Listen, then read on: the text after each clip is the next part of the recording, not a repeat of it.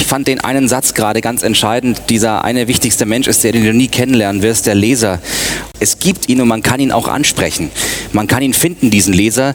Dazu muss man aber anders arbeiten, nämlich, und das ist der Titel meines Vortrags, Social Media First. Und ich wäre selbst unglaubwürdig, wenn ich danach nicht agieren würde. Dementsprechend können Sie jetzt live nachlesen. Wenn Sie bei Twitter nachschauen oder unter pretorius.com, dann finden Sie die Folien bereits online und können sich die live dabei nebenbei anschauen. Ganz kurz zu meiner Person. Ich bin Michael Pretorius. Ich bin gebürtiger Münchner und lebe heute in München und Berlin.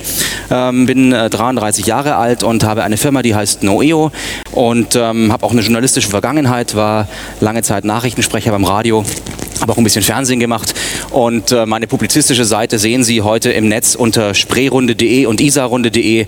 Das sind zwei Videoblogs, wo ich mich mit acht anderen Journalisten wöchentlich zusammensetze und wir den Digitalwandel in der Gesellschaft diskutieren. Also wenn Sie da reinschauen wollen, äh, sind Sie dazu herzlich eingeladen.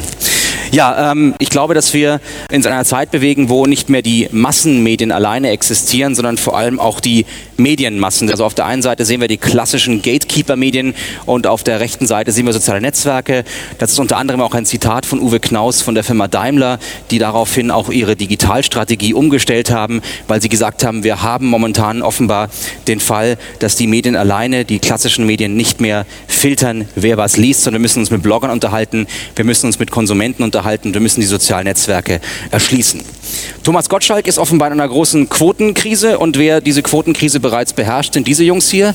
Das sind YouTube-Kanäle, die allesamt oder jeder einzelne für sich mehr Quote haben als Thomas Gottschalk am, am Abend.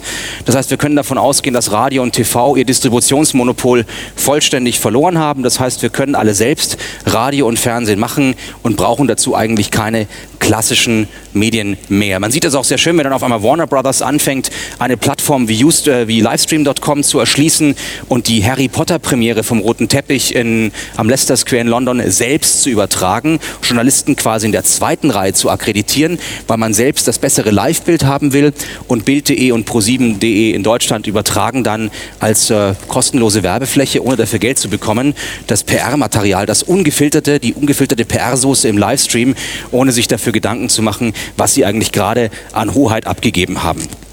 Das Ganze verändert sich natürlich auch technisch. Da bleiben wir erstmal kurz beim Fernsehen. Ich habe Ihnen das mal mitgebracht. Ein kleines Foto aus der Münchner Kneipe Niederlassung und der Berliner Kneipe Kindelstuben.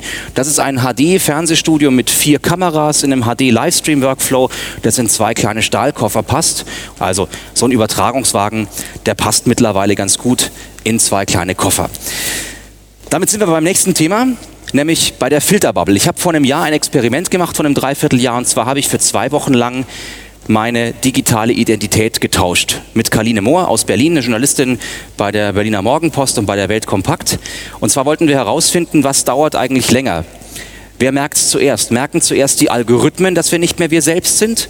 Oder merken unsere Freunde, dass wir nicht mehr wir selbst sind? Und ich war zwei Wochen lang Kaline Mohr und sie war zwei Wochen lang Michael Pretorius. Und unsere Freunde haben es teilweise bis heute nicht gemerkt. Die Algorithmen haben nach zwei Tagen umgeschaltet und wir haben ganz präzise Werbung bekommen und ganz präzise neue Fanseitenvorschläge. Warum erzähle ich Ihnen dieses Experiment? Weil es für mich die spannendsten zwei Wochen bei Facebook waren. Ich bin unheimlich gelangweilt von Facebook. Man sagt ja immer, jeder kriegt den Content, den er verdient. Und wenn Sie sehr viele Katzenfreunde haben, dann bekommt halt auch äh, den ganzen Tag der Stream nur mit Katzenfotos. Und was sehr spannend war in diesen zwei Wochen, ich habe Dinge bekommen, die mich überrascht haben. Weil ich habe Infos, Bilder, Links, Videos, nette Zitate von Menschen bekommen, die ich eigentlich gar nicht kannte. Und die haben mich überrascht. Und wenn wir heute sehen, dass die sozialen Netzwerke unser Medienverhalten ganz massiv beeinflussen. Dann sehen Sie hier, dass Sie was völlig anderes bekommen. Es ist auch die Frage der Relevanz. Wir müssen uns vielleicht auch mal davon verabschieden, dass immer hochtrabender Journalismus relevant ist. Das ist ein Pinterest-Board, das ich gebaut habe vor ein paar Wochen. Ich mache im Internet sonst nichts mit Katzen- und Hundefotos, aber ich wollte mal ausprobieren, wie das so läuft und habe einfach mal ein Board gebaut, das nennt sich Mit und ohne Haare, wo ich einfach den Tag, wenn mir gerade langweilig ist, irgendwelche Katzen- und Hundefotos poste und das hat Abonnenten, ohne dass die Menschen mich kennen. Also nur der Content. Dieser Content ist also hochgradig relevant. Hier sehen Sie mal so eine Anwendung, die nennt sich Flipboard. Ich weiß nicht, ob Sie das haben. Wenn Sie ein iPad oder ein iPhone haben, laden Sie sich diese Anwendung dringend herunter. Das eine dringende Download-Empfehlung. Das ist eine Zeitung, die sich zusammensetzt aus Links, die Ihre Freunde bei Facebook teilen, Links, die Ihre Freunde bei Twitter teilen oder an anderen Plattformen. Und Sie bekommen eine ganz großartige Zeitung aufbereitet. Die kommt aber von keinem Verlag. Die kommt von niemandem. Da sind Ihre Freunde, sind die Kuratoren. Und das ist einer der entscheidendsten Bereiche, über die ich mit Ihnen kurz sprechen möchte. Das ist nämlich so, dass unsere Facebook-Freunde, unsere Google Plus-Kreise, unsere Twitter-Kontakte zunehmend unsere Mediennutzung bestimmen. Also nicht mehr das Gatekeeper-Medium, die Tageszeitung, sondern ähm, wir haben ganz tolle Inhalte über Freunde. Wer schlaue Freunde hat, wird auch schlauer, sagt zumindest eine Facebook-Studie. Und ähm, ansonsten kriegt man halt den Content, den man verdient. Ähm, nur wir sind auch gleichzeitig in dieser Filterbubble gefasst. Wir kriegen eben nur noch das, was unsere Freunde uns liefern. Und da sehe ich eine Riesenchance für den Journalismus, indem wir nämlich versuchen, diese Filterbubble zu durchbrechen. Denken Sie an diese zwei Wochen Ego-Tausch. Denken Sie daran, wie spannend ich das fand, neue Sachen zu lesen. Wie wäre es, wenn Sie sich mit Ihren Lesern wirklich vernetzen könnten, wenn Sie eine Diskussion auf Augenhöhe mit denen führen könnten, wenn Sie sie sehen könnten, wenn Sie wissen, was interessiert die gerade, wenn Sie diesen Talk of Town messen könnten, wenn Sie wüssten, worüber reden die, was denken die gerade? Und Sie könnten denen aus der Seele schreiben, dann würden Sie wahrscheinlich ganz andere Artikel schreiben und Sie hätten von Anfang an Ihre Reichweite. Ich glaube, dass wir den Workflow dazu ein bisschen umdrehen müssen. Ich glaube äh, stark an den Workflow Social Media First. Hinter mir sehen Sie ein Bild, das ich jetzt schon seit längerem mit mir rumtrage, nämlich der Eisberg. Da sehen wir auf der oberen Seite das Häuschen, das ist die Website, unsere Zeitungswebsite, von der wissen wir langsam, wie das so funktioniert. Wir haben die letzten Jahre die Suchmaschinenoptimierer eingeladen, wir wissen, die Webdesigner haben das uns gebaut, wie das so alles läuft mit der Usability und wo ich hinklicken muss. Und auf einmal kommen diese sozialen Netzwerke dazu, YouTube, Facebook, Twitter, Pinterest, äh, Google Plus und so weiter und so fort. Und auf einmal stehen wir da wieder Ochs vom Berg und wissen nicht mehr, was wir tun sollen. Was machen wir jetzt zusätzlich mit diesen Plattformen? Und dann kommen so irre schwachsinnige Ideen wie Fanpages zu bauen. Ich finde Fanpages einen Riesenschwachsinn, weil Fanpages sind nichts anderes als ein zweiter Online-Auftritt auf einer Domain, die mir nicht gehört. Ich glaube, dass wir diese Seiten aber so aufbauen müssen, dass wir sie intelligent vernetzen. Und das ist das rechte Bild. Wenn wir die Workflows umdrehen, wenn wir YouTube als technologische Infrastruktur für Bewegtbild begreifen, wenn wir Facebook als dezentrale Community begreifen, die uns nichts kostet, mit der wir mit Kontakten umgehen können, über Technologien wie Facebook Connect oder den Open Graph, wo wir auf Kontaktdaten zugreifen können und Facebook für uns das mit dem Opt-in und mit der Privatsphäre regelt. Wenn wir Twitter begreifen als Global Newsroom, wo jeder Politiker, jeder Aktivist, jeder Schauspieler seine Meinung in Echtzeit äußert und wir das monitoren können. Wenn wir diese Netzwerke also unterschiedlich betrachten und als Wasseroberfläche hier unsere eigene Verlagstechnologie aufbauen, sodass wir das, was in diesen Netzwerken passiert, was wir dort selbst gemacht haben, auf einer Website, und nennen wir sie Verlagswebsite, aggregieren. Ja, unser eigenes Flipboard bauen, unsere eigene Verlagswebsite so aufbauen, dann können wir hier wunderbar abschöpfen. Das wird aber mit einer Paywall nicht funktionieren. Wir können nicht in sozialen Netzwerken um Reichweite buhlen und sie dann gegen eine Wand laufen lassen. Aber ich glaube, dass soziale Netzwerke sich hervorragend eignen, um Content-Umfelder aufzubauen. Und ähm, ich habe das vorhin scherzhaft per Twitter ähm, geschrieben, dass man sich ein Beispiel nehmen sollte an der Sexualindustrie, die hervorragende Inhalte quasi sieden, massenhaft Nutzer abschöpfen und über Affiliate-Programme ein Schweinegeld verdienen. Kurz zur Kannibalisierung. Also, ich mag keine Facebook-Fanpages, trotzdem machen die natürlich ein bisschen was aus. Aber Facebook versus Website, worauf konzentrieren sie sich? Sie konzentrieren sich auf das, was hier im grauen Kasten steht. Die Corporate Website aggregiert diese Inhalte. Auf der linken Seite haben Sie die Community-Plattformen, auf der rechten Seite haben Sie die Content-Plattformen und das fassen Sie in einer Website zusammen. Das heißt, dieses Open Web nutzen als Infrastruktur, schneller sein. Wie sowas in der Praxis aussehen kann, sehen Sie hinter mir. Das ist ein Beispiel aus Wien von der Privatsenderpraxis. Das ist eine Journalistenschule hier in Wien, wo wir mit ein paar Redakteuren ein bisschen rumexperimentiert haben. Ein sehr schönes Beispiel. Diese Redakteurin hat eine Straßenumfrage gefilmt zum Thema Griechenland-Krise und ist auf dem Museumsquartier unterwegs gewesen und hat eine Straßenumfrage anmoderiert. Normalerweise moderiert man keine Straßenumfragen an, das macht keiner. Sie hat sie anmoderiert und zwar dialogisch. Sie hat gesagt, was meint ihr? Sollen wir Griechenland verrecken lassen oder sie unterstützen? Schreibt eure Kommentare unter dieses Video. In der Zwischenzeit haben wir die Wiener hier auf dem Museumsquartier gefragt, was sie davon halten. Sie hat dieses Video mit einem Handy gedreht. Sie hat es über das lokale WLAN dort sofort hochgeladen zu YouTube.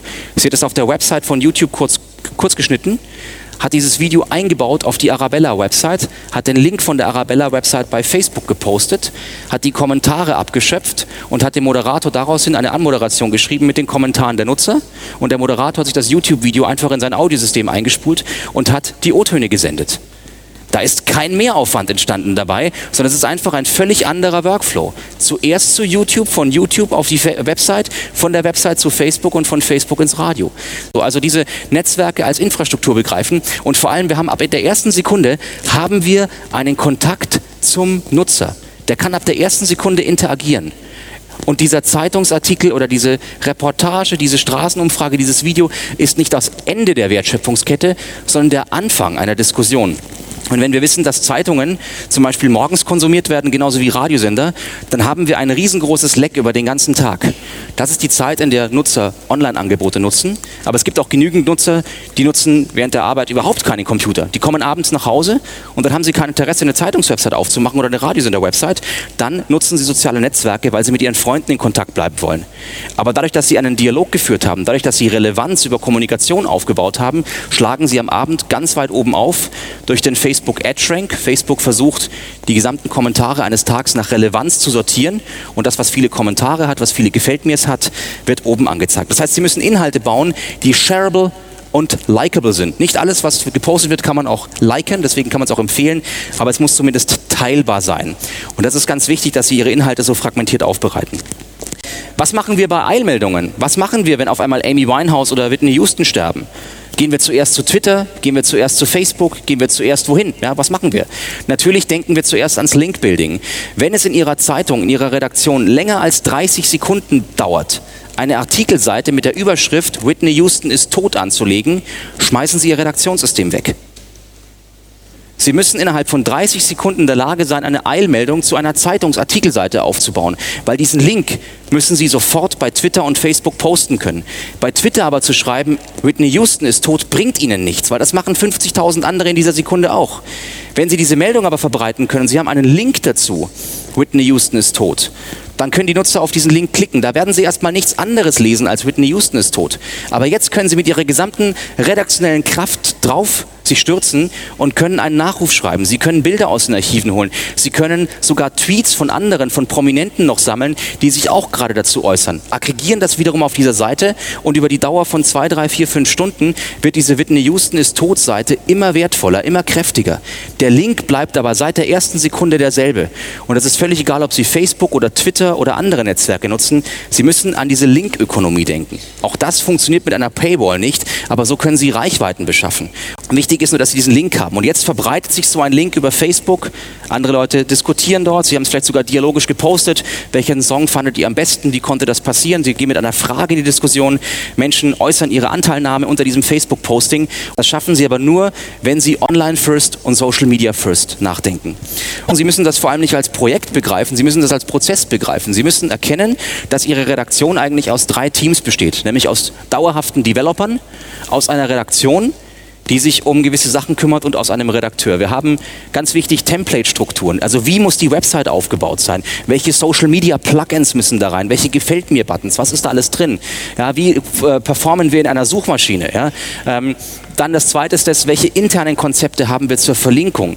Welche Kategorieseiten, welche Landingpages bauen wir dafür auf, dass Menschen, die über soziale Netzwerke abschöpfen, auch wirklich bei uns was finden und auch länger bleiben, konvertieren zu Nutzern. Gleichzeitig müssen Redakteure mit diesem Echtzeitweb umgehen können. Sie müssen monitoren können bei Twitter. Was sind eigentlich gerade die Gesprächsthemen? Sie müssen natürlich genauso für die Suchmaschine optimieren können.